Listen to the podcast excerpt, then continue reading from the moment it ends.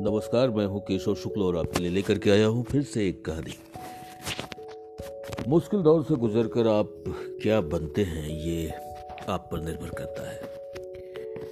किस्सा कुछ ऐसे है कि एक बार एक कक्षा में गुरुजी अपने छात्रों को समझाना चाह रहे थे कि प्रकृति जो है, वो सभी को समान अवसर देती है और उस अवसर का प्रयोग करके अपना भाग्य खुद आदमी बना सकता है।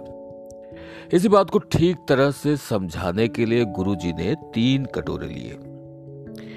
पहले कटोरे में एक आलू रखा, दूसरे में एक अंडा रखा और तीसरे कटोरे में चाय की पत्ती डाल दी। अब तीनों कटोरों में पानी डालकर उनको गैस पर उबलने के लिए रख दिया। सभी छात्र ये देखकर हैरान हो रहे थे, लेकिन किसी को कुछ समझ में नहीं आ रहा था। बीस मिनट बाद जब तीनों बर्तन में उबाल आने लगे तो गुरुजी ने सभी कटोरों को नीचे उतारा और आलू, अंडा और चाय को बाहर निकाला। अब उन्होंने सभी छात्रों से तीनों कटोरों को गौर से देखने के लिए कहा। अब भी किसी छात्र को कुछ भी समझ में नहीं आ रहा था। आखिर में गुरुजी ने एक बच्चे से तीनों को छूने के लिए कहा।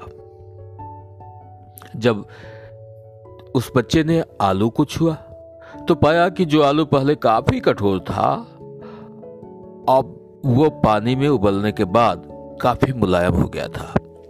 जब उसने अंडे को उठाया तो देखा कि अंडा जो पहले बहुत नाजुक था, उबलने के बाद अब वो कठोर हो गया था।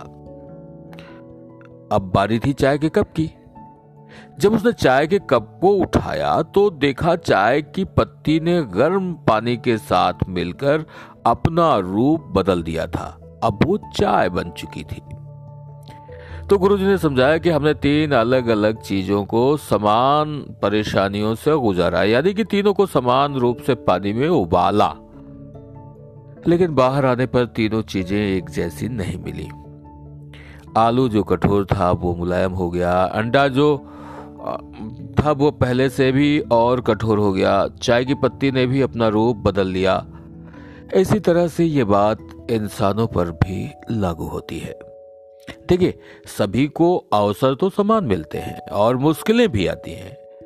लेकिन ये आप पर पूरी तरह निर्भर करता है कि आप उन परेशानियों का सामना कैसे करते हैं और मुश्किल दौर से निकलने के बाद आप क्या बनते हैं। आज के लिए बस इतना ही। बहुत बहुत धन्यवाद। नए साल के लिए, आप सभी के लिए ढेर सारी शुभकामनाएँ। बहुत सारी मंगल कामनाएँ। नमस्कार।